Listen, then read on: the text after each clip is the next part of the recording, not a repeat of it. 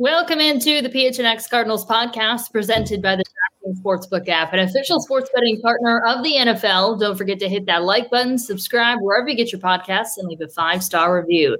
I'm with Johnny Venerable, Frank Sanders, who apparently is finishing up some notes for us. Yes, yes. I, I, am not unprepared today, but I'm never unprepared. I'm always, you know, it's just I just got well, let down a little bit, cover some stuff. Well, welcome to the off season, guys. How does it feel?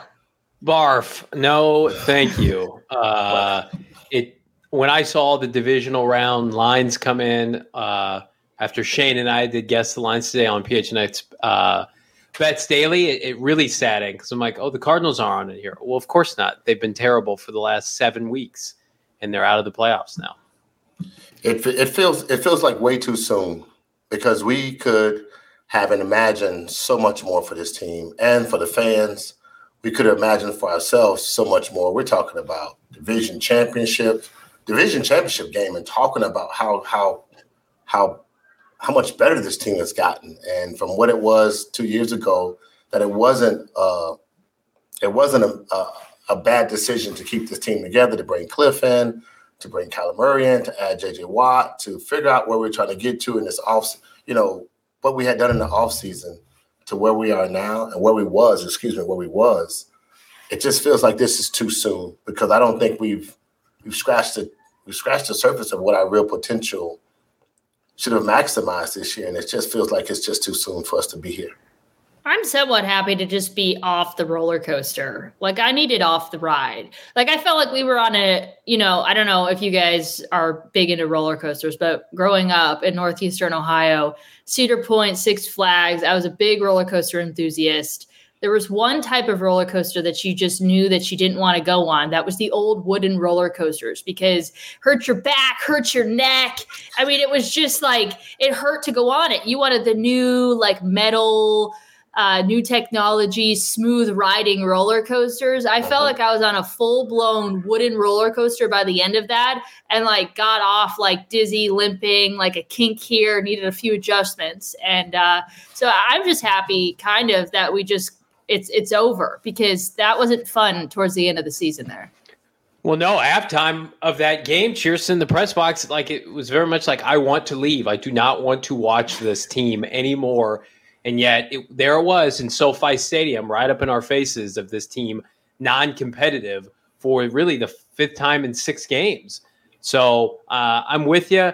Mercifully, it's it's ended now. You know, come April, May, June, we're going to be craving some football and hopefully some revamped Arizona Cardinal football. So we'll build up to that point. But yeah, it just I, I don't know what's worse that or you lose a heartbreaker that sticks with you for many many months after the fact. I, give me a competitive team nine times out of ten but this one I, I think a lot of the fans felt the same way. Like good riddance end this season. We don't care what you say in your post game or your next day pressers. Like we just we need some time cardinals. We need some time from you. I agree with you, Tristan. I think that's a great analogy because that emotional roller coaster we was on was we just didn't know who we had. We didn't know what team we was who was showing up on from week to week. Um, I remember in 1998 when we was when how we got to the playoffs was we had to win the last you know four out of six games, and winning was it felt so good at the end of the season, and then when we got into the playoffs, it felt that much better. But what we were on, Jesse, that emotional and mental anguish of not knowing who was going to show up, um, losing to teams that we should have beat. Um, just not having answers for why we're losing and then just being disappointed. Like they just let the air out of the bag. And I, I totally agree with that. I think that's a great analogy because that's what it felt like the last couple of weeks of the season. And I'm, I'm with you. the description you gave was like, I'm tired of that ride. And that's what it felt like because it was never just a consistent ride. It was a bad ride. And it was watching our team look like they were just trying to crash, but they couldn't crash because they wanted to, they could, they, they put off a win I agree with you. That's a great analogy of a roller coaster. Yeah, roller coasters can be fun, but if you pick the wrong one, you just can't wait to get off of it, even if you love them. Well, we already have some people in the chat saying Fire Cliff. Just want VJ gone, please, says Brandon. Uh, we, we talked at length about Cliff Kingsbury and his job yesterday. So I want to talk more about Vance Joseph because it was uh, reported today by Ian Rapoport that he is interviewing for the Dolphins head coach job on Friday. So some people want to see him go, so they would very much welcome him being hired elsewhere. Some people just want him fired. Other people, and that's a small minority at this time, just you know uh, think that he should get one more shot. So, should he stay? Should he go? And if he stays, where is the ceiling with Vance Joseph? Because you want to talk about, you know, developing guys and, you know, the, the, chances that he's gotten and what he's done and scheme and record and this and that. Uh, there's so much to dissect when it comes to VJ. Well, they've they've given him a plethora of individuals, high picks and free agent signings alike to work with. And yeah, you know, Isaiah Simmons is flawed and Zaven Collins is a, is a raw rookie, but he was brought in to to grow a unit and a culture where he could dr- draft and develop some of these young players and, and get them to reach their potential, much like Cliff on the offensive side. And you could make an argument both of them need to do a better job. But I, you know, I look at a Byron Murphy who got progressively worse as the season progressed. Really, outside of the two safeties and Budda Baker and Jalen Thompson, most everybody on the defense progressively got worse. And I just I would add Marco to, Wilson to that as well. That was yeah. a glaring difference because he was such an exciting player to start the season and was the reason that they didn't skip a beat. Uh, when uh, Malcolm Butler decided to retire, was oh my god, we got Marco Wilson. He's exceeding expectations, and he just didn't. I mean, he battled injury as well, but uh, he just didn't finish. Uh, you know, it was a downhill trend with him too. Yeah, and my only pushback is, you know, he's a rookie. I, I there's there's some leeway there. Byron's in his third year. Byron was the 33rd overall pick, and he was a liability at the end of the season, especially in the red zone. I mean, he gave up so many touchdowns. And you think about Steve Keim and all of their scouts put in all of that time, whether you agree with their picks or not, in the offseason, and they take players high in the draft and they want to see them play on Sundays. I I think Vance Joseph is a good to sometimes great defensive coordinator. I think what he showed this year, taking the team on the road to Cleveland, coming back home, going 2 0 in the interim status while Cliff was on essentially the coach's IR with, with COVID 19. I think he deserves another shot to be a head coach. But I also think that what the Cardinals have is a disconnect in philosophy def- defensively from the players they draft and then what Vance Joseph wants to do. There are a lot of people and I'm leaning this way as well that, that they think that they probably should move to a, a different scheme defensively, a 4 3 scheme, and let Simmons and Zaven play their natural roles of Will linebacker and a Sam linebacker. Um, because I don't think they have the personnel run a 3 4 right now. And that's why you're seeing Joe Walker play. And that's why you're seeing Tanner Vallejo play and, and Jordan Hicks, you know, the unquestioned starter for three straight years. So it's it's tricky because I think outright firing him would send a lot of red flags to coordinators that you would might want to pursue. But then you look at the fact that they gave up almost 30 points, you know, in in their last seven games on average. And that's on that's on Vance. So I think best case scenario is he gets hired. I would not uh, after the hiring cycle is over.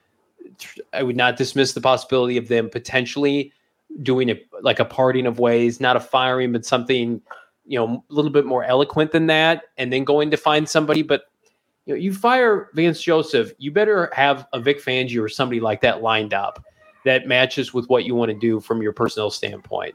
So Can I just pose one question? Yeah. Sorry to interrupt.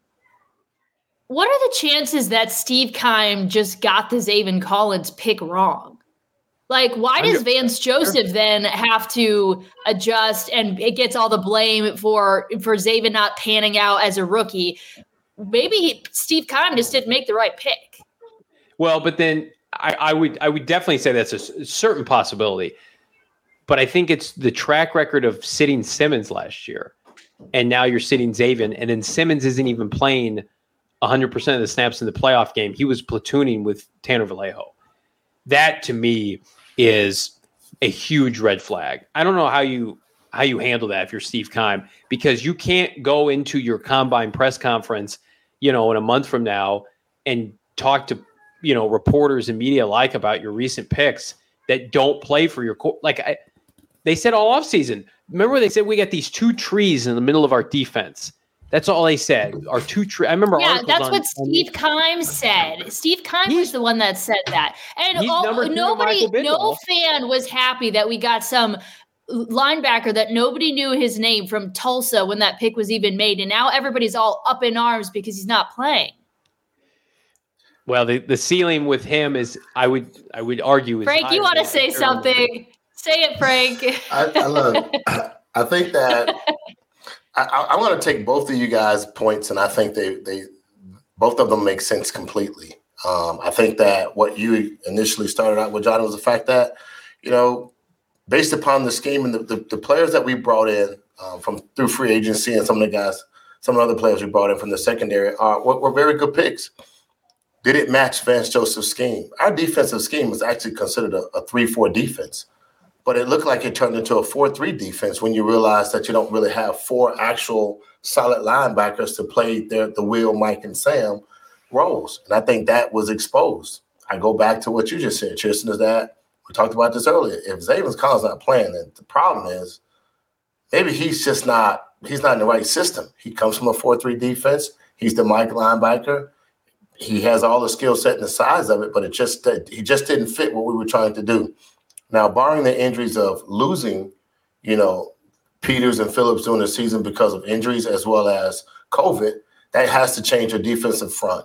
Then we lose. Then we lose uh, Chandler Jones on the outside and Marcus Golden. Both of these guys are kind of flip flopping between. So you, it affects how you start to call your game plan. Then we lose J.J. Watt. So that changes your front interior.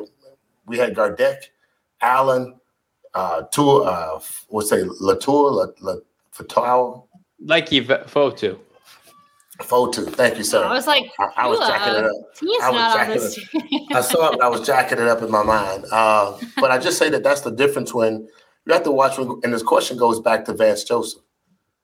He's adjusting on the fly, trying to get guys to play the positions that they're not they're not capable of playing. Isaiah Simmons is not a 235 pound outside linebacker that can just stop the run or cover, you know, cover cover running backs at the same time. Those are challenges, and you have to have the right defensive scheme. Those things tend to, you tend to get exposed. I keep I keep saying this sometimes is that wherever your weaknesses are, a, a good coordinator is supposed to expose that. And we, we, were weak up front in the middle of the interior line because of those because of those things we named earlier. Phillips, Peters, both of those guys had injuries. COVID showed up. That changed the narrative. JJ was playing inside defensive tackle when they really had him as a defensive end.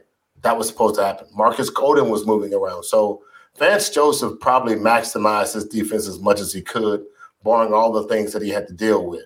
Again, I go back to what you were talking about, Tristan. Did we draft the right guy with the intent? This is another first round draft pick that did not play, did not a- actually add a whole bunch of you know power to what he was supposed to bring, what he was supposed to bring to the table. This is another pick that is on Steve Keim's when you realize these are first round draft picks that just does not manifest um, under his watch. And that has to, you have to go back and ask, well, I think that from my perspective, watching what Vance did, he tried to maximize those guys. Outside of that, you're talking about the number, what, 11th overall defense in NFL. And, you know, that's not necessarily a bad position. But they what they could have been is one thing, but what we end up being is the number 11th overall defense under the you know head under the under the tutelage of Vance Joseph. I I don't want to come off as Zaven Collins fan club boy um, because um, he didn't he didn't do nearly enough this year. What I will say is this: he played the least amount of snaps of any first round pick that wasn't hurt this year. And I I just crazy. can't I can't stomach if you have crazy. De'Vondre Campbell and and you know it's Isaiah Simmons who didn't have consistent snaps at that position at the college level, I can stomach it a little bit more. When you make it clear he's the starter, he goes through the preseason, he's doing the red and white game as the starter, he looks good at times, and he goes from that to just not playing. That's a Vance thing, and I, I get it. That's a Vance thing because they were a liability linebacker when they didn't play him at the end of the season. I'm gonna I'm gonna so, go ahead and throw this out there. The red and white game means absolutely nothing. That's not well, a no, real he, game. Well, but that's you had your starters on both sides. The Cardinals had their start. He was a starter for the large majority of the offseason. He was a starter next to Jordan Hicks. And then Yeah, and I think then- they gave him an opportunity to be a starter because that's what Steve Keim wanted, right? And he Yeah. got his chance. And obviously something didn't pan out. So I'm just I'm mostly playing dev- devil's advocate here because I think there could be another side to it. All I'm saying, and I, I, this is the final point. I know I already kind of made it. I'm I'm just saying it's it's funny how general managers make the picks and it's up to um, in, in this situation a defensive coordinator to make it all work. And if it's not the right pick the defensive coordinator is getting the blame here. I, i'm just saying there could be a possibility that uh Zaven just wasn't a good pick because again remember everybody i mean he won me- media members and fans because of it over with his introductory press conference. He was saying all the right things. He was fired up. Everyone was you know running with his uh his, remember his phone call? He said some something about a horse something with steve Keim that was like a funny quote like everyone was super excited after they heard him talk about getting the opportunity to come out here and play for arizona but outside of that everyone was like a, another linebacker uh, who's the- this the guy posi- at tulsa the position itself is indefensible because of how many they've taken. The player was so maybe a- they should have gotten a, a veteran guy to come in and, and well, they had that with spot. Devondre, who, by the way, just made this. How about this for an indictment of Vance Joseph? Devondre Campbell's first team All Pro with the Green Bay Packers this year. He got Yeah, worse yeah. last year as the season went on. Zaven Collins was by and large a top 25 prospect. The board that they had in mind was pick clean. Both the corners were gone. All the wideouts were gone. He, I mean, like again, people people go nuts over uh, collegiate accolades. He was the Bronko Nagurski Award winner, the Chuck Bednarik Award winner, Brit Burnett, whatever it is, Lombardi winner. He was a first team All American. Like he he was Pro Football Focus's highest graded linebacker in coverage in the history of their college rankings. Like he had a resume and he looks the part. I just I cannot stand playing guys, especially late in the year, that aren't going to be a part of your future that are currently liabilities. That just to me, I can't stomach that. If early in the season we would talk about it, they were winning, so it's easier to digest. Man, Joe Walker signed a futures contract today with the Cards, meaning he is a afterthought of an afterthought of an afterthought. Zaven Collins was was the 16th player taken. I can't. I just can't fathom that. All right, I want to get to the comments because a lot of you guys have some thoughts on this. But first, uh, we are on to the divisional round of the NFL playoffs. Unfortunately, the dra- the uh, Cardinals not a part of it, uh, but the DraftKings Sportsbook app, an official sports betting partner of the NFL, is celebrating anyway with a huge odds boost for new customers. Counting down to Super Bowl 56, you can get 56 to 1 odds on any team. If you bet $5, you're going to get 280 in free bets if your team wins. If you're not a new customer, well, hey, you can still get in on the action of the divisional round with same game parlays. Combine multiple bets from the same game for a bigger payout. The more legs you add, the more money you can win. DraftKings is safe, secure, and reliable. Best of all, you can deposit and withdraw your cash whenever you want. Download the DraftKings Sportsbook app now using promo code PHNX. You're going to get 56 to 1 odds on any NFL team. Again, bet just $5 and win 280 in free bets if your team wins. That promo code is PHNX. As always, it's 21 and over, Arizona only. Gambling problem? Call 1 800 Next Step. New customers only. Eligibility restrictions apply. See DraftKings.com slash sportsbook for details. All right, Cardinals update says, wow, why is my screen so small? I don't even know. Oh, here we go. Also, a reason why this team doesn't have depth because Keim can't draft. That's his only downfall as a GM, which is a huge concern. Everything else with contracts and trades is top tier. Anyone have any Mhm. comments before I move on? I agree. You guys I agree? think- Agree.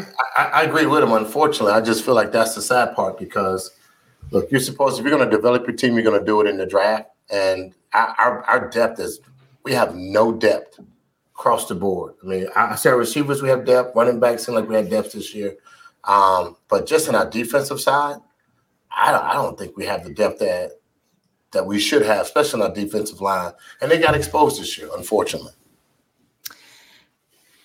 So Brandon says this is this is on Keim. The man can't draft first round picks. Austin says, look what Micah Parsons did as a rookie with a competent DC. Cardinals update. Then again, saying we don't know if he was the right pick or not because of Vance, so it's unknown. Good point. But we, but um, let me back um, up real quick because he said Michael okay. Parsons. Michael Parsons is playing his position. He's not playing anything else but a defensive end. So if you use that, like you know, you can talk about uh, out of a three-four defense flipping into a four-three defense, and like I agree with you, Tristan. They gave him plenty of chance to try to figure it out. Could he actually run the defense and be the leader on the defense?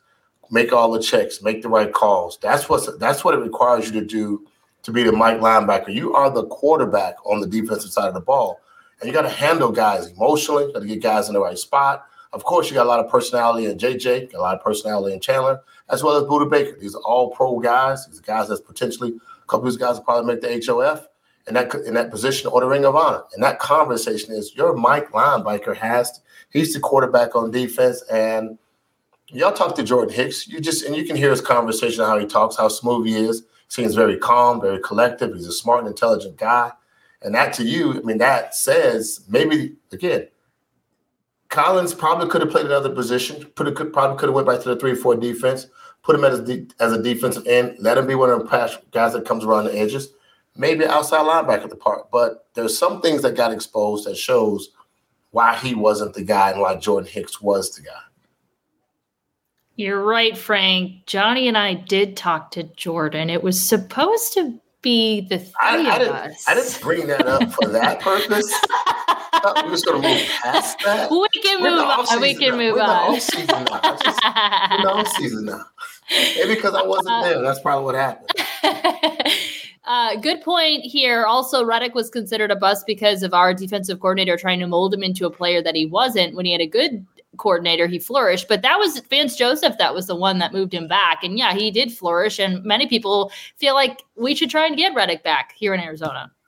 Keim tried to make him an inside backer. So I 100% agree with, you know, Vance is not oh, a bad Keim. DC. Keim made, tried to make him a stand up inside linebacker. He'd never played anything other than defensive end at Temple. And that was a foolish mistake. And Vance is good at his job.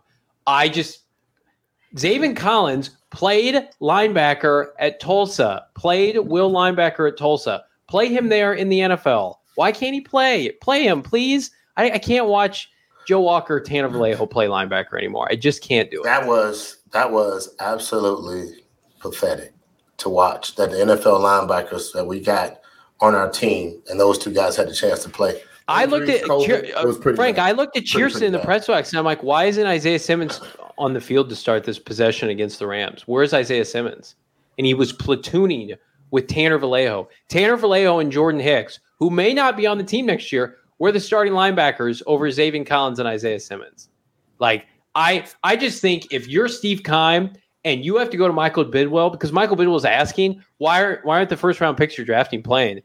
Then it, it's a Vance Joseph problem. That's why I think there, there could still be a fallout. So I'm not saying it's the right decision, and I'm not saying Steve is right, but I I mean Steve ranks higher in the organization than Vance Joseph does. The Cardinals finished the regular season ranked 20th in rushing defense. They gave up 10 rushing touchdowns and seventh in passing defense. They gave up 30 passing touchdowns and then 11th overall, as Frank noted. Is this acceptable? This is also the number seven, you know, number seven team in the NFL and, and getting forced turnovers. You know, but that happened all on the front end. Yeah, everything I know, happened all even, on the front end. You know, like that's yeah. that's the eight and no yeah, Cardinals number, and all these, these stats. Right, these stats are literally. It's the same thing with end. the offense. It's the it's a tale of two seasons. Yes. They were the number one scoring defense in the NFC for like half the season, and then when the back end of the season started, and when Watt wasn't around, the run defense became embar- an embarrassment, and all a bunch of the def- defensive backs started going down. Or, as you pointed out, Marco Wilson, Byron Murphy started to get worse. Chandler Jones went through, you know, peaks and valleys. And then, you know, Marcus Golden kind of teed off a little bit. So I, yeah, the unit as a whole got worse in this. I think you have to focus with this team. You cannot look at the big picture. You have to focus on the last seven games when they went one or two and six or one and five or whatever it is. That when the division was on the line, when the playoffs were in on the line and in route in terms of seeding, what did the team do? They were terrible. So I, it's you're in this league. You're either trending up or, or trending down. The Cardinals are trending down because of how they finished. Okay, so then answer this question. I uh, again, I've been. I apologize. I'm just playing devil's advocate here, and Cardinals update Don't is asking apologize. the question. If he hates rookies so much, then why did Marco Wilson play so much? I understand it was a weak position, so he could have played more, but so was the linebacker position. Um, it's not like he's n- never played rookies before. Right. And Zach Allen played a lot, and the two defensive tackles last year, like he Fotu, Rashard Lawrence played a lot when they were healthy. It is just that linebacker position. That's it. There is something with that position where Vance has a stigma against playing rookies, probably because he would rather go with a guy who is limited in his skill set, but can has the I can't- I experience can't- to take guys in the position. I I can't. But no, JV, no, we can't let you. yes, I can't let you walk that dog. No, you got it. that's what's happening. As a coach, you got you want to win, and I, I'm just going to go back to like I think that Vance wants to win, and I think you want to give guys the best opportunity. You're not going to talk to Vance and say when you listen to him speak, he talks about guys in a very articulate manner. He speaks specifically about what guys' skill sets are and what they're able to do and what they cannot do. He don't really bring them down. I apologize. Let me back up. He don't always tell us what they cannot do because some guys are developing. And I think that's been most of his press conference about his guys. This guy's coming along. We're bringing them along. These things that they do say from a coach standpoint. I just really think that the defensive scheme had to change. And I think that when, we go back to Collins and learning the defensive scheme that Vance wants to run, you have to be a quarterback that has to be has the ability have have to have the ability to put guys in the right spot, make the right checks, make the right calls. That's not just an easy thing you do from college to the pros. And we're talking about you said he played will linebacker in college, so that's not that's just an outside linebacker position. It's not really. That's actually the weak side linebacker position. So the strong side linebacker deals with the tight end and the offset of a maybe an H back and, and that guy. A weak, a weak side linebacker is a guy that basically you set on the line and he's he has the ability to blitz and stunt and dog and do other things to the defense line. That's literally how it works out. I don't know what happened to him. I believe in everything you said statistically about what he brings to the table. He will be a good linebacker for us in the future. I think the defensive scheme changed so much that based upon the injuries and the COVID protocols that some of the guys went through, it it didn't always fit the guy. So sometimes it's not it's better not to have a guy lose his confidence in the NFL at a young age than it is to throw him out there and say, "Hey, you played, but now what? You just you got embarrassed on live TV." Trust me when I say this. There's somebody on the other side that want to kick his butt, like and just drive power drive him into the ground. Tell him in his face that your mama watching you on TV, and I'm doing this to you, and I'm gonna do this the whole game, dog. So keep coming back. You you don't want to lose a guy. I'm serious. We the goal is to steal your heart. That's that's the goal is to steal your heart. And I just I have to respect that. I think that there's a part where he will be a good linebacker in the NFL and with the Arizona Cardinals. He just wasn't this year, and I, I don't think that that's. I mean, that's can VJ is you know did VJ have a vendetta? I think that like Marco Wilson, he proved that he could play, and when you prove you can play, you deserve to play. And if you can't do it, then it's my job to kind of protect you. That's kind of the you have to do that. Like even had Isabella, when you could when he was good for the first couple of weeks of the season, it was worth keeping him. But when you realize that you can't do it, it's you got to protect the guy's confidence and his emotions and making him look really bad because you might lose a player for the whole not, not just the season, you lose for the whole NFL career. So Johnny has to bounce. He's got his son's leaving me? parent teacher conference. What? I have to go be a dad, uh, and I, I have to go. Hopefully, my son gets high marks from his teacher. Probably not. He has been in trouble more often than not recently for uh, being rowdy with his buddies. But you know, it's better than what I got to watch on Monday night with Chierstin, the, the, the Zoom the Zoom teacher conference that I will be watching. It, it might be it might be the flag football that you put him in, Johnny. Now he's all full of testosterone and male. That's male true. He tried to tackle Manliness, Frankie, but Frankie can she can hold her own. But I will be back soon. Thank you guys. Good to see you guys. Parent duty calls. Bye. All right, see you, Johnny. Uh, See you, JV. All right. Elon says Elon here just wanted to say the Cardinals regress to a shell of an NFL team by the last game. I think a lot of fans are echoing that sentiment. And uh, I, I want to transition into some free agent talk because a lot of big names are going to be free agents. And now is the time where conversations begin. Where does money go? Where does it not? And who do we keep around? Who do we not because of it? But first, Frank, did you know today was the day that we gave out uh, the Kyler Murray jersey for those that were uh, put themselves in the hat for the jersey giveaway on our Twitter? I saw that. Yes, I did. That's because Frank, you follow at PHNX underscore Cardinals, so you wouldn't miss a thing, right? Yeah. Nope. If if you have nope. if you have no idea what we're talking about, that probably means that you don't follow us, which means you're missing a ton of stuff we do. Everything from uh, exclusive content to funny content to breaking news to giveaways and yes. fun games that we do on Twitter. So at PHNX underscore Cardinals, we'd appreciate if you'd give us a follow. Uh, if you want to, you know, we, we, talked about how exciting this just being our first official season uh, as a as a media company and everything that uh, that we sort of were able to create, and that includes the community we were able to create. If you've been mm-hmm. following us along on this journey, have not become a member at gophnx.com, want that extra content that you get with being a member, want to become a part of our Discord, want to get a free T-shirt from phnxlocker.com, uh, we'd we'd encourage you to become a member, become an official part of our family. Yes. All right. I don't know if I should get back to some comments before we, we, we discuss yeah. All right, yeah, we got read them off comments blown up. People, people diving in, yeah. My goodness. also, Blair. Cardinal. Uh, go ahead. You you read it. Jalen Blair says Mike linebackers is a hard position to play in the NFL. I agree with him 100. percent Cardinals uh, was unwilling to let Collins play through his mistakes through, though in training camp they said they would, and I I can say that training camp is different, and I think they probably gave him a chance. But I I, I, I agree with you. Jalen, but I got to go back, man. I'm telling y'all. We drafted a we drafted a running back, Leland McElroy from Texas A&M, who was the number one special teams player and a hell of a running back um, from Texas A&M, and one of the best special teams skilled athletes to come out of college. We drafted him in the second round. He got here. They tried to give him a chance to play running back. He struggled. They tried to give him a chance to be the punt returner, and a couple times he dropped balls in practice.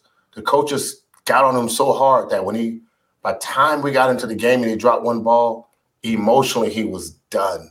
And it wasn't he wasn't yep. a good player. He was just shocked because it just he felt like he had no confidence in what he was doing as a player. He didn't think he was doing what the coaches wanted him to do right. And so sometimes as a coach, which we don't see behind the scenes, I'm sharing this because I've been, I've been in the locker room enough with this stuff to see guys who you thought were great athletes turn out to be guys who struggled in the NFL. I can probably say the same thing. The NFL moves a lot faster. The guys are bigger, stronger, and it's and it's four quarters of football. It's not like how it is in college when Chierstin, if I go play a team, I'm probably only going to play three or four top athletes against that team. Right. Unless you play in Ohio State or Alabama or Clemson or something like that or Auburn. not Had lately. throw it in there. Well, but not lately. But I'm just saying. So that's the part where guys, he will be a good linebacker in the NFL, and the system and the scheme we'll put together with him will probably fit. If Van stays, he a, he had a year to sit under it and learn. But Jalen, I'm telling you, man, that's a. I had Eric Hill from Louisiana, Ron McKinnon. Those are two Mike linebackers that were smart, physical guys that picked up on the schemes real fast. They knew what they were doing, and it made it a lot easier. Um, but it's a tough position, and hopefully that he'll become the guy that we want him to become in the future. Elon says Chierstin believes Andy should have had touches in the season to see how he plays in a real game. No, I never said that, but I do think that he deserves to go to a team that will give him the opportunity in a in a game to see that to see how he plays and to see how he's developed. Um, also, Kyler was throwing to Andy pregame on uh, Monday. I almost said mm-hmm. Sunday on Monday. So maybe his role is, you know, every pregame, every game before the game, he's the guy that you know helps helps Kyler get warmed up. And listen, if that's his role, that's his role. I want that. Good for Andy. I want that job. I want to get paid for that. I definitely want to get. Paid that's a beautiful job to have. it's a great job to have. And the, and the backup quarterback. I always say the backup quarterback and the vice president of the United States are the two best jobs on the planet. You don't have to do anything until until until original guy gets hurt. It's the best job. Brandon Andy speaks is, in a chat. Is, is, that a chat right there? That's a super chat. That's what, what you're looking at. Okay. Brandon, Brandon says, our, number one, our number one priority in free agents should be is it, do you think it's our O line, our D line, or do you think it's our Mike linebacker chips? Well, I don't think. Well, shoot. I mean, we don't know exactly what's happening at that at that with Zaven, right? so if there's like an actual issue going on and and and for some reason he's not going to develop uh, you know cliff said in his exit interviews yesterday that he expects um Zaven to play a lot more next year whether that's blowing smoke or just saying what people want to hear i, I don't know I, I, would think that he's going to make big strides in the offseason heading into his second year in the league and so i wouldn't even touch that mike position uh, in terms of offensive line or defensive line they need a lot of help on both sides. So, number one priority, oh, sheesh. Uh, and they and they the offensive line I feel like trended in the wrong direction too towards the end of the season. That was a unit as a whole that I felt was strong, and uh, they just did not play well as of late. I would I'm going to say defensive line. I mean, geez, they. I mean, both both units need help. I'll just say defensive line because they couldn't stop the run. But uh, I, will say defensive line. They like both need pick. help. Well, they both do need help. I think that our defensive, our, our offensive line, it has a little bit more length in the contract part portions of their program or what they have going on. Our defensive line right now, we have guys in free agency that that's going to that, that could literally decimate our entire defensive line, and we'd be starting over from scratch if uh, if they don't make these, they don't get signed, these guys signed early, or come up with a contract that will fit J.J. Watt's potential as well as you know Chandler Jones' potential, or we just have to move on from those guys. So, in the draft, um, I like I like O line because I believe that we're going to have to find a way to protect Kyler and give him the and put him in a position where he feels 100% confident um, in his offensive line. Defensive lineman, based upon the scheme that you're playing, and whoever co- whoever's coaching the the defense, um, we have to get guys. We we can find ways to move guys around, but you need somebody to protect Kyler because he's our number one pro. He's our number one um, player right now on the team. Yeah, I would say maybe offensive line more so in free agency than the draft. NFL AZ Cardinals says we need to spend money on our O line. History shows we also suck at drafting them. Um, Jalen says number one priority has to be right guard. Um, I want the strongest O line in, in the NFL, says Elon. Yeah, that would be nice. Yeah, I agree with him. Here's the, you know what, we're talking about Vance Joseph, and that was on the table earlier about who, and we still haven't answered who we should keep or who we sh- who we who we should let go right now. Um, but I just want to add this: we don't know if the team is going to keep Cliff, and if Vance yeah. is going to be here. I don't know that. I, I have no, I don't know that right now. Those are still question marks that's on the table. They can talk all they want to talk, but after watching what everyone's talked about in the chat, and you too, Chierstin, these last seven games have been absolutely horrendous to watch. And as a coach, as an owner, as a general manager, you have to make good decisions with the player, with the with the man that you brought in to lead your team. And if he can lead you for five games or seven games, that's just not enough. I need more out of you. I need more out of you. And so those are those are questions that to me right now are the unless they come out and say we're signing Cliff and we're signing and we're signing VJ to another contract, then I just right now I'm struggling with this this this first part of this first week of the off season for us. Yeah, I agree. Let's get to our little game we're going to play. So okay we love that everybody's been so involved in the comments. Here's an opportunity for you to get more involved in the comments. Lots of this big names, and we're just picking the top six guys that are gonna that are free agents right now, or will be free agents in 2022, however you want to say it. But there is a long list of guys. So here's the top six. You can only pick one. Is it Chandler Jones? Is it Zach Ertz? How about James Conner? How about yeah. Christian Kirk? What about AJ Green? And lastly, Chase Edmonds. You can only pick one. Frank, mm. who's your who's your one? The one I wanted is not on the board. So uh my number the one. The free guy, agent that you wanted to, that one free agent you would keep around is not on the board. no, no, no. Who is it? No, I'm not gonna say it. I'll just I reserve it. You're gonna ask it another time. I'll reserve it. Uh, I think the locker room is is a sensitive situation right now because I feel like that they didn't have any direction the last um, last seven, seven seven weeks of the season. I believe that I, Zach Ertz is up on his contract? Yeah. Really? Yeah, he's up. Yeah, yeah, yeah. Oh, I'm, i mean, he's going to ask for so much money. We're not going to be able to pay him. Um, but if you uh, listen to him talk yesterday in the exit interviews, he, he was saying everything that would suggest he wants to be here. Yeah. I wouldn't deny it, but Max Williams was, I mean, he was playing really well at the end of the season. I, I he's up too. I know. So if I have to, I'm keeping I'm keeping I'm keeping Zach Ertz. It's hard to find a tight end in the league that is healthy, can do the stuff he does. I think he's he is an X factor to what we can bring to the table. But it, I gotta go. I gotta go with Zach Ertz in this situation right here. I love tight ends. Tight ends. Tight ends are the X factors in the NFL. They kind of balance out defenses, and if you have a good one and you're using them properly, I'll keep Zach over all the, uh, any one of those guys right now. He'd be my top priority sign. For me, it's really hard. I go back and forth between Zach Ertz or James Conner, and I don't think you could go wrong with saying either one of those guys. They played such a role in what the Cardinals were able to do on offense. Um, Zach Ertz came in, and and with even with Max Williams playing as well as he did, uh, Zach Ertz just didn't skip a beat. Scored a touchdown on his very first game as a Cardinal uh, was a I think he had more receptions or targets than um, than anyone since he was signed, and so such a big part of this team. He's obviously talented, but also a leader. You can't on, on a team that everybody's talking about lacks leadership. He is a leader in the locker room. But you know who else is? Is James Conner. So I'm just going to have to go with James Conner. While he was out, the Cardinals missed him. Mm-hmm. I I think that he is you know, running backs, running back is one of those positions where I feel a lot of times like not to downplay the guys that are out there, but a lot of times you can deal with just like a mediocre running back and still have success at times. I just feel like James Conner is another brings another level to it.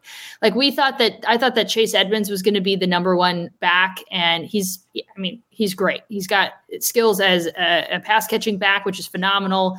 Um, he can do a lot of things, but he would be somebody that I would look to and just say, you know, he's just he's just another running back, right? James uh-huh. Conner to me is more than just another running back, and he's a guy that you need because he's your goal line guy, he's your red zone guy.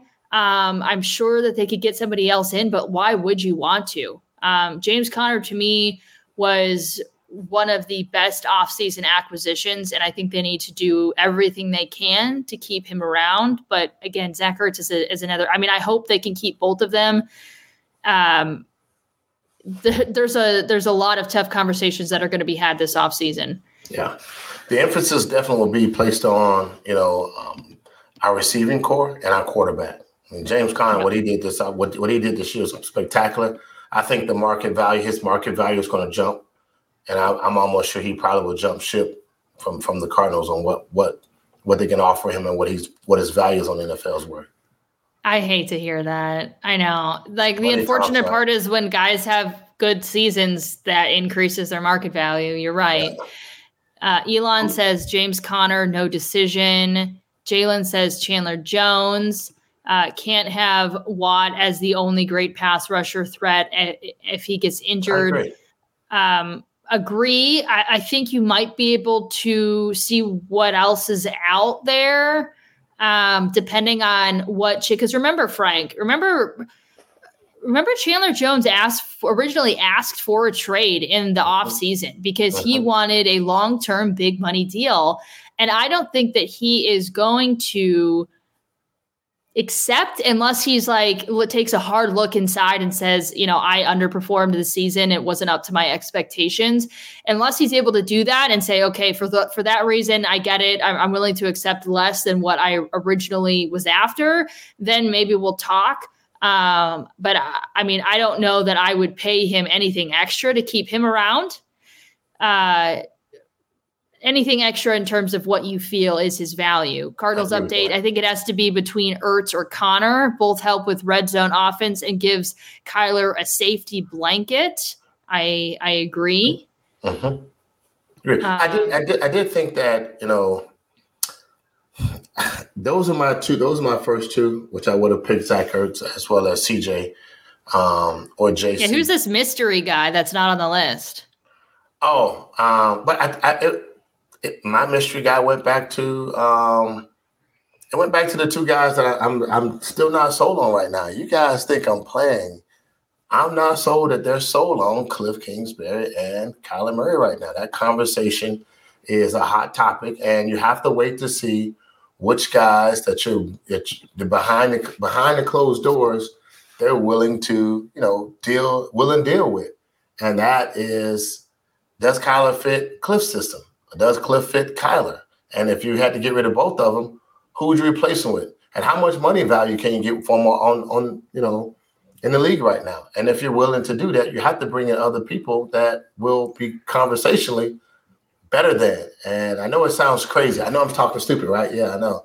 But the NFL does a bunch of stupid stuff when you have a lot of money to play with and you have draft picks that you could that you could sell.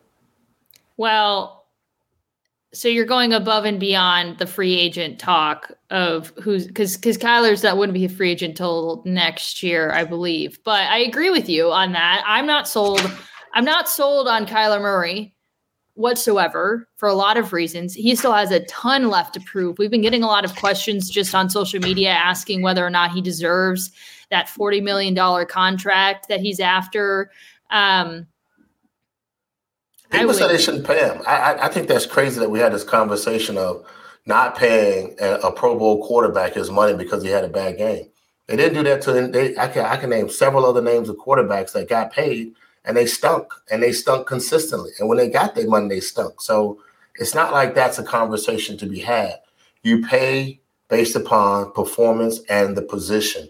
You have a Pro Bowl quarterback. You pay for performance and the position. And right now, the top five at that position is making somewhere between 32 and 42 million dollars. Yeah, Kyler ain't top five though. That's for sure. He's not, not, in that conversation. That's that's not true. He, let me tell you something. Kyler played 14 games this year, and he's and he's in the top 10 across the board. Across the board, he only played 14 games. Wait, he might not be in the top five, but he's a starting quarterback in the NFL. That's a Pro Bowl quarterback. How's he going to take something less?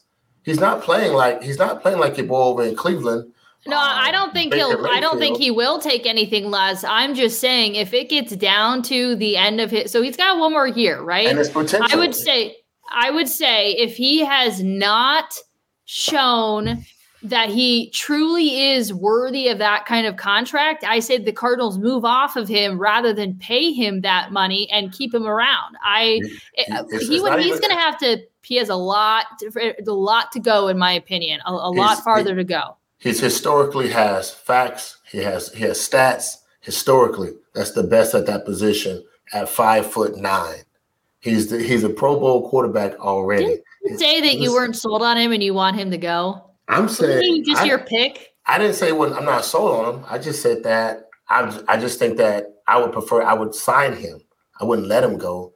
I just not sold that the Cardinals and the upper management are sold on both of these guys based upon the way this season has ended. And that's my concern. And then you have leadership conversations about Kyler right now. And that's unfortunate. So, you know. Uh, yeah, first off, I would say to, to Jalen's asking Chierstin, what does he have to do to prove it? Well, first off, Kyler was another guy. I mean, first up, Kyler looked like the moment was way too big for him on Monday. And I keep wanting to say Sunday, on Monday.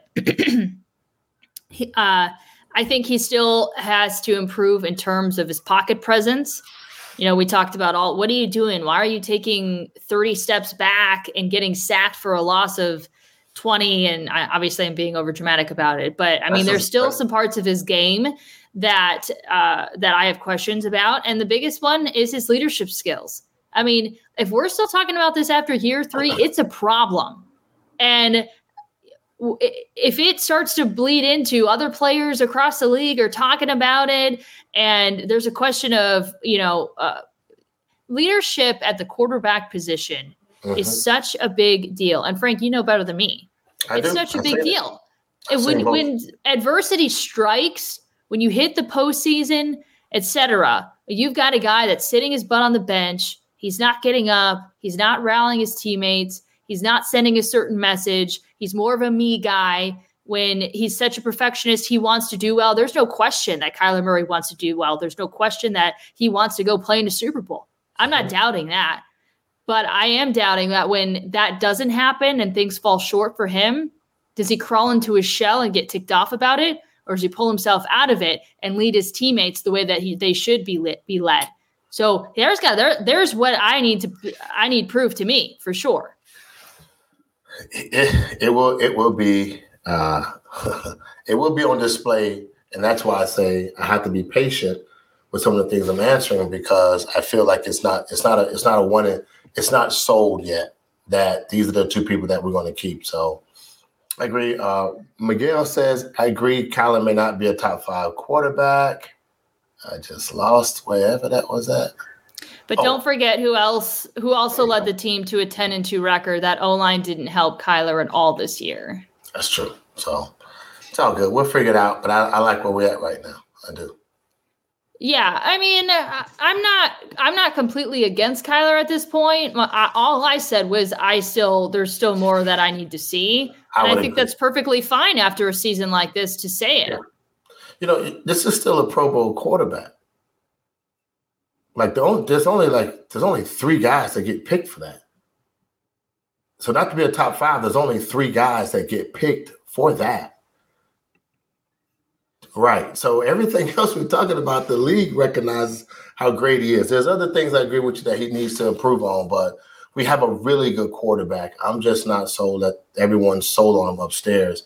If he if there could be a bargaining chip for that conversation, because – this is the only reason why I said I'm nervous about the college situation is because I don't want to have another Dak Prescott conversation. How it was, you didn't want to sign him, and you put him through that process of mm-hmm. having to play out a year, and it ended up destroying the locker room, and the Dallas Cowboys suffered for that. And I just don't want to see that happen with the Arizona Cardinals because you have a disgruntled quarterback who's supposed to be your leader. That would be. I agree. So yeah, I agree. But all right, all right. All right. Let's take diving in. Well, let's take a moment here. We'll get back to the comments, but let's take a moment for a message from the Arizona Department of Health. Children five and older are eligible for the COVID 19 vaccine. The vaccine is the best tool that we have to reduce the chances of getting sick with the virus. The COVID 19 vaccine can reduce the risk of being hospitalized. It can also reduce the risk of dying from the disease. It is safe, free, and highly effective. COVID 19 vaccines are available throughout the state of Arizona. You can visit azhealth.gov slash find vaccine for a location near you to help make sure that we are all healthy, that we all stay out of the hospital. Again, you can visit azhealth.gov slash find vaccine for a location near you for your free vaccine. It is the best tool that we have to reduce the risk of being hospitalized or dying from the disease. azhealth.gov slash find vaccine. All right. What what uh, comments were you looking at here, Frank? Uh, Sean Murphy says I don't see any better option. Not not opposed to re-signing him, but I don't blame them if they don't. Uh, if they don't, uh, is all I am saying. If they don't, he don't. They don't blame if they don't. If they if if they don't sign him. So, um, Jalen says Jalen Blair says, hey, um, and he made both of these Pro Bowls on original ballot balloting, not as a replacement, which is another great point. So I mean, this guy, you know, look, we got a good quarterback. Uh, but what was asking for is who who could we sign and not lose as a free agent? Going back to Zach Ertz, my guy, she said Jay, she said James Conner is her guy. Um, and I like it. I like I like your pick on that because you do need that leadership in that. All right, let's get to our final segment here, which is oh, Newman wants to say hi. Hey, Newman. Newman. Hey, Newman. Look at him, yeah. Look at my dude.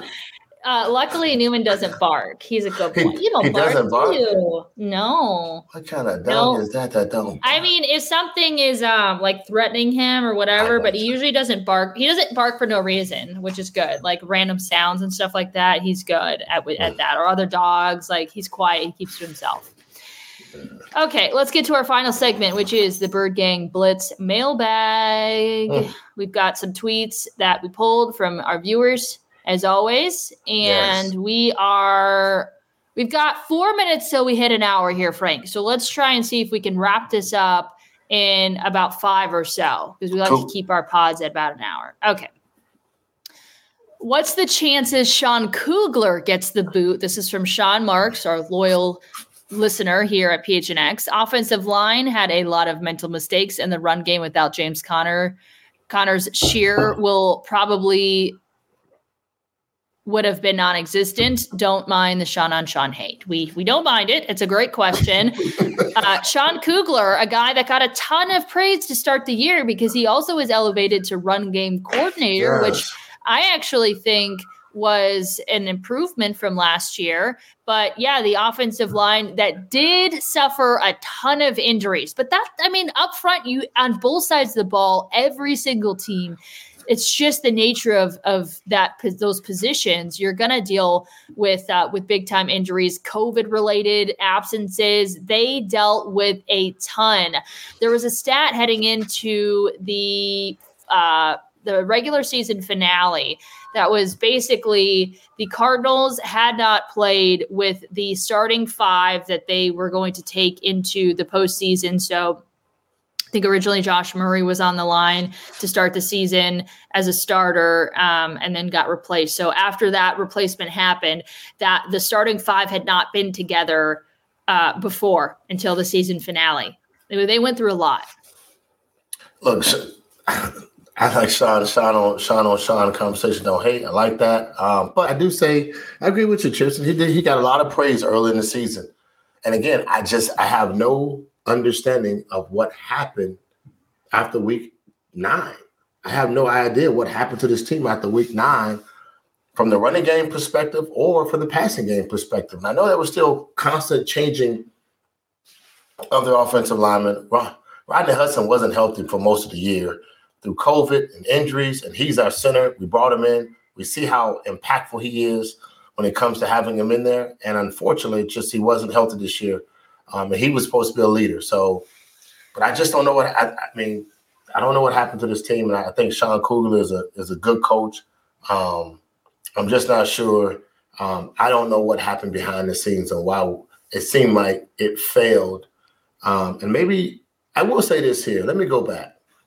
I remember this happening to us on our team real quick. I remember this happening to us on our team, and the only thing that was the difference was we we, we had a great game plan and we had a great offensive scheme we was going to run during the season, Tristan.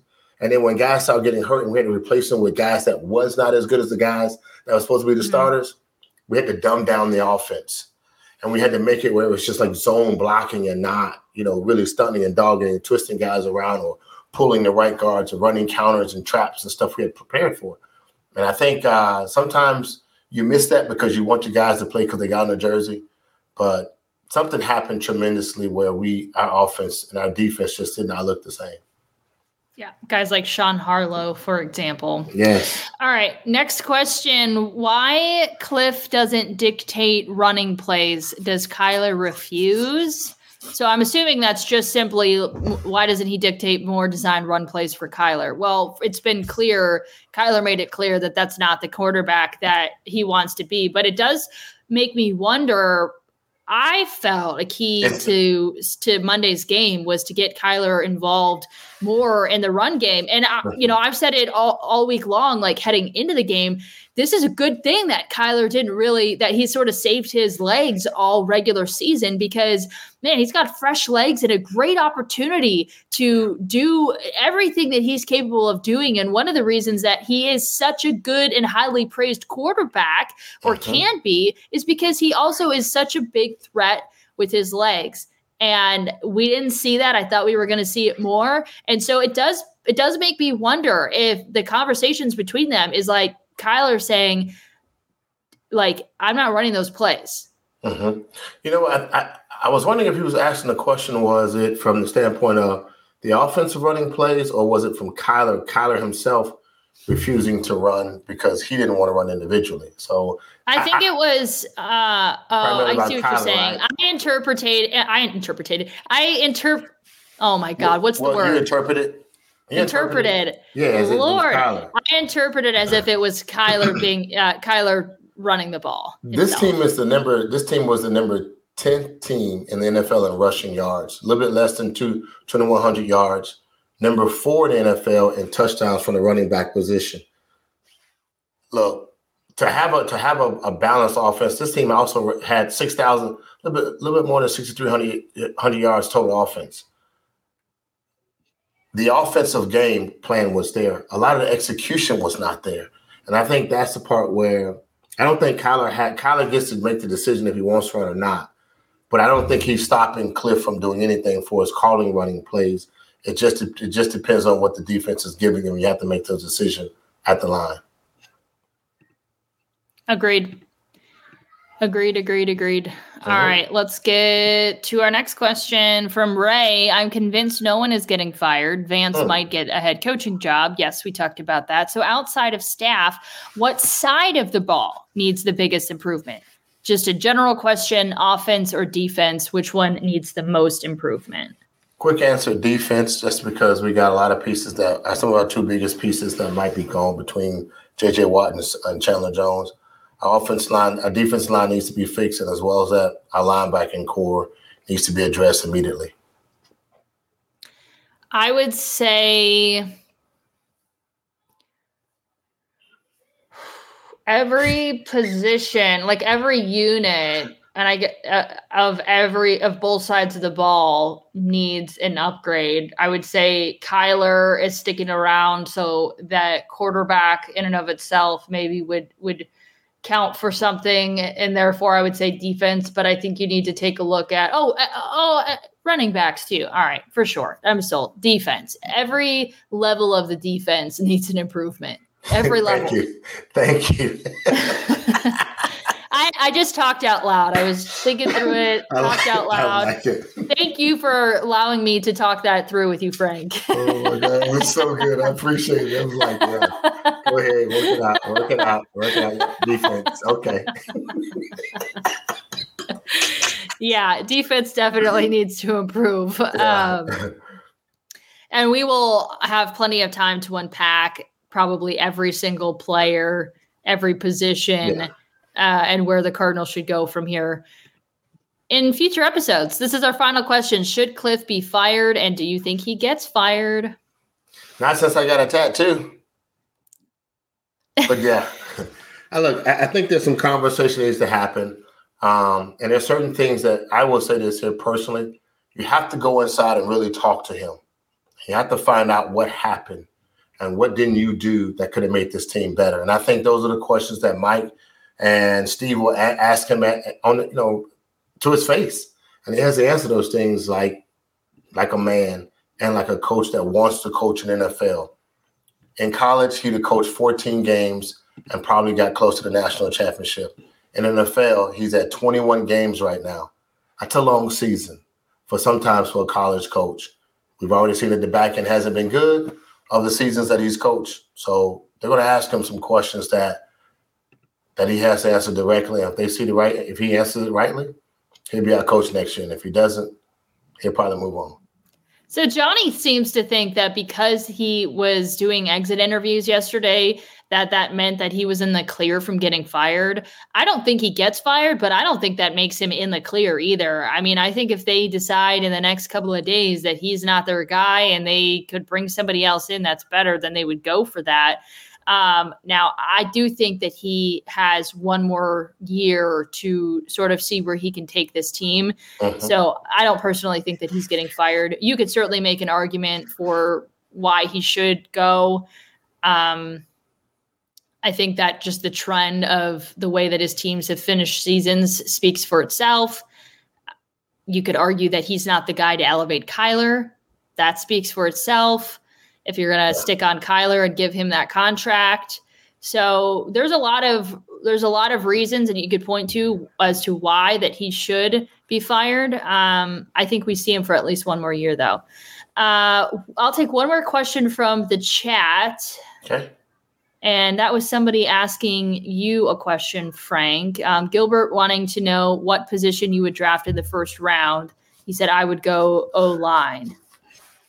No, I, I would not. Um, and the reason why is because I think I think you need to you need to go to defense. I like uh, depending on where we are in finishing.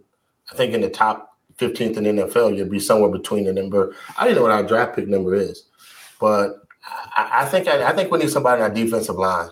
There's some young college studs out there right now that can probably fulfill some areas in our defensive line. We need a defensive tackle, defensive nose guard, and anytime you can build build your defensive line up, you always got that. So for me, thinking about where we are right now across the board, I'm going defensive line. I it is escaping me. It's middle of the first round. We do not yeah. have good position here. So no. I can't remember off the top of my head. I should have I should know this. We're officially in the off season, but for some reason it is uh, it's escaping me and I can't quickly find it. So yeah, we don't have great position Sean, here. Sean says that's number twenty third pick. We have the twenty third pick. The twenty third. So. Okay, cool. Yeah, that's what I, I, I, Thank you. Figured uh, it was something I, like that. I, I figured you know receivers were good on until you know we got some long term contracts. We got some young receivers that that are coming up. I'm, I'm okay with that. Our cornerbacks are young. They still got some time. They can they can get better. Um, our defensive line is what's hurting right now, and contractually, whether that's probably one of our heaviest spot right now. We got 20 million in JJ with 4.9 this year. We got 18 in CJ. That's a lot of bread, and then we got to figure out how to negotiate with those guys if they want to come back. I think Phillips is up this year. Peters is up, so we got to figure out how we're going to negotiate that money. I think both. Guys. Yeah, and so when you look at that, you you just have to figure out you need somebody to defensive line. We got young studs in our secondary young two young guys in our in our, in our linebacker corps. Our defensive line needs to be built up, and you need to have some guys with a little bit of dog and an edge in them. And uh, I think that would be where I would go. And typically, you can find those guys out of the SEC. I'm just saying. Just means more. Just I'm SEC biased. I am so incredibly biased towards the SEC for having covered Tennessee for a few years and getting a taste of I mean, I went from Arizona. So I, I grew up, uh, full disclosure, I grew up an Ohio State fan just because I grew up there. My dad's a big Ohio State fan. So, you know, that's one thing. I, I had never seen them play in person, but that, that's one thing. You know, there's a lot of talent there. Uh, and then I went to Arizona State not to dog on Arizona State, but I covered them as a student. I was around the team and uh, was around various other teams, uh, Air Force, Colorado, uh, throughout my career. Then I got to t- uh, to Knoxville and traveled, watched all the SEC teams play, traveled to you know away stadiums. It is a totally different league, not even close. And those dudes coming out of high school look like grown ass men. Grown ass men. grown. Their linemen are yeah. the SEC, the linemen in the SEC don't even compare to linemen in any other league. They do not. They're it's, a different it's, breed. Yeah, they're, they're five stars. You know what I mean? Like, and I'm not saying like it's not across the country because there are some five star athletes go a lot of places, but if you get a chance to see them, man, it's, it's, night and day. They look differently. They they their physical physique is totally different. Um, but you got we got to make good decisions. You know, our our first round draft picks have been bad. I'm okay with Steve Keim's, you know, getting rid of that first round pick, looking for some way you can go get it. You can you can go get another guy from another team and bring in experience. We got enough youth in positions that are key positions, but you got to have experience in positions that matter that can talk to guys and get guys to you know you got to have guys with experience in in, in the middle of that line, offense or defense, because that's where the grunt work is done.